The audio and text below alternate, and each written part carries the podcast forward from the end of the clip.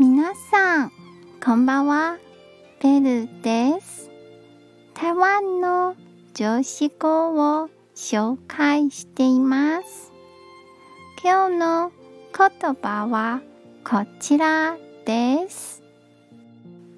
自分自身に打ち勝つためには元祖と妄想を忘れる必要があります。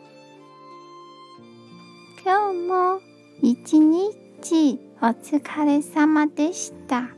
ゆっくりお休みくださいね。じゃあ、またね